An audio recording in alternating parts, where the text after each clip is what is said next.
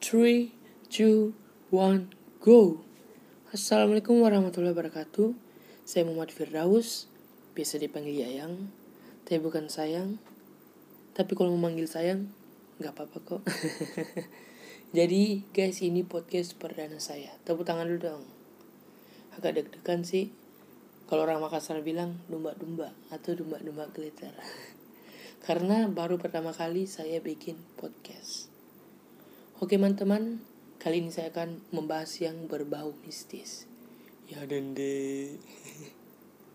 Yaitu hantu Sumiyati. Pasti bagi warga Sulawesi Selatan sudah tidak asing lagi mendengar kisah legenda hantu Sumiyati.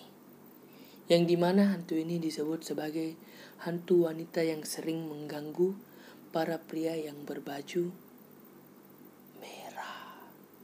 yang merinding. Karena saya di sini juga memakai baju berwarna merah. Dan lebih seramnya itu karena saya ngepodcast jam 12 malam. Ngeri nggak tuh? Hantu Sumiati pun diceritakan dalam berbagai versi. Oke lanjut ke pembahasan. Sumiati dikisahkan sebagai seorang wanita cantik yang merantau ke kota Makassar. Oke guys, jadi Sumiati juga ini hidup sebatang kara di tanah Makassar. Makassar yang sangat keras. Justru mampu membuat Sumiati menjadi wanita digilai banyak pria. Wow. Jujur, saya belum pernah melihat muka dari Sumiati saya sangat penasaran sangat sangat penasaran lihat mukanya. Tapi muka muka dulunya ya bukan muka yang sekarang. Kalau sekarang mah beda bukan. Udah serem mukanya pasti. Namun namun paras cantiknya justru menjadi asal mula petaka yang menimpanya yang juga merenggut kewanitaan dan nyawanya. Wow sadis.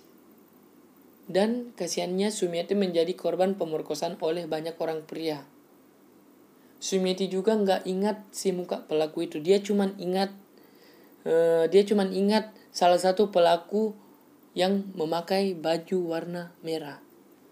Sesudah sesudah kejadian itu, Sumiati sangat sedih, tersakiti, merasa sangat terhina. Jadi Sumiati memutuskan untuk bunuh diri karena tidak sanggup menanggung malu. Jadi Sumiati bunuh diri di Fort Rotterdam dan ditemukan warga warga di sekitar itu. Dan warga membawa ke membawa ke rumah sakit Plamonia Makassar. Plamonia Makassar ya? Oh ya Plamonia Makassar. Sejak kematian Sumiati terornya pun dimulai. Wow. Ceritanya sangat sangat menyeramkan juga ya. Oke, jadi saya pernah diceritain sama teman saya sendiri. Katanya kalau Sumiati memakai warna baju merah, berarti dia mencari korban. Kalau memakai baju warna putih berarti dia berparas baik. Nah guys, saya juga mau cerita tentang pengalaman saya sendiri waktu di rumah sakit Plamonia. Udah lama sih, 6 tahun yang lalu kalau nggak salah. Iya, itu. Mau ini mau cerita tapi agak takut sih karena agak serem. Oke, saya cerita ya. Kan nenek saya pernah dirawat di RS Plamonia. Terus kamarnya nenek saya, kamar nenek saya itu dekat kamar mayat.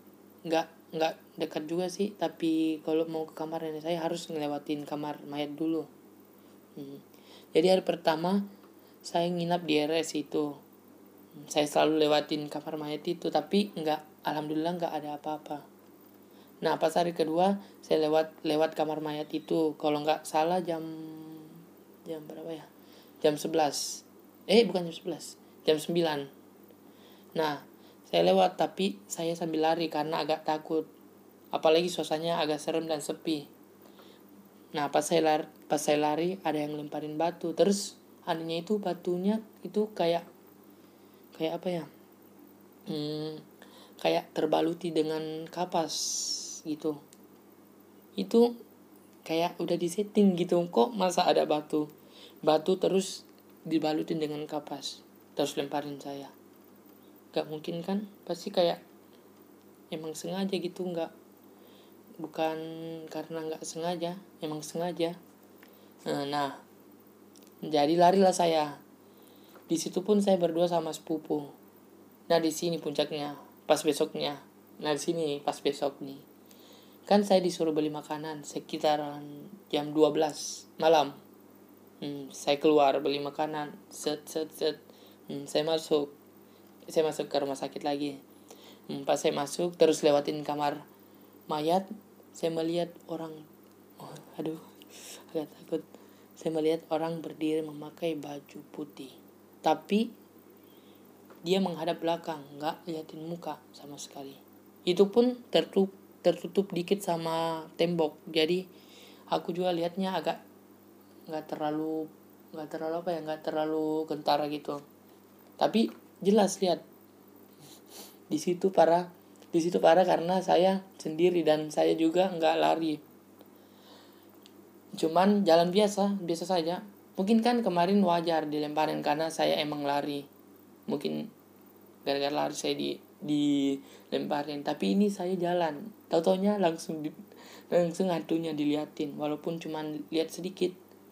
Nah pas keesokan harinya saya saya sakit. Sakitnya itu dua hari kayaknya.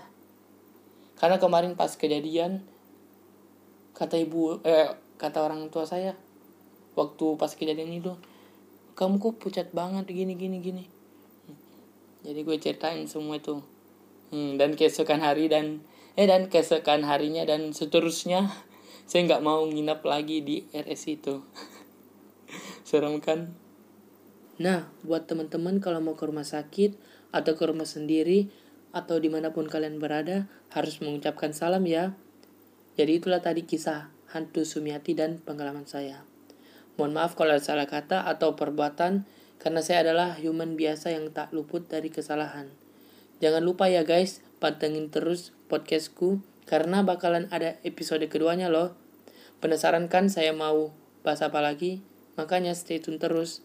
Makasih. Wassalamualaikum warahmatullahi wabarakatuh.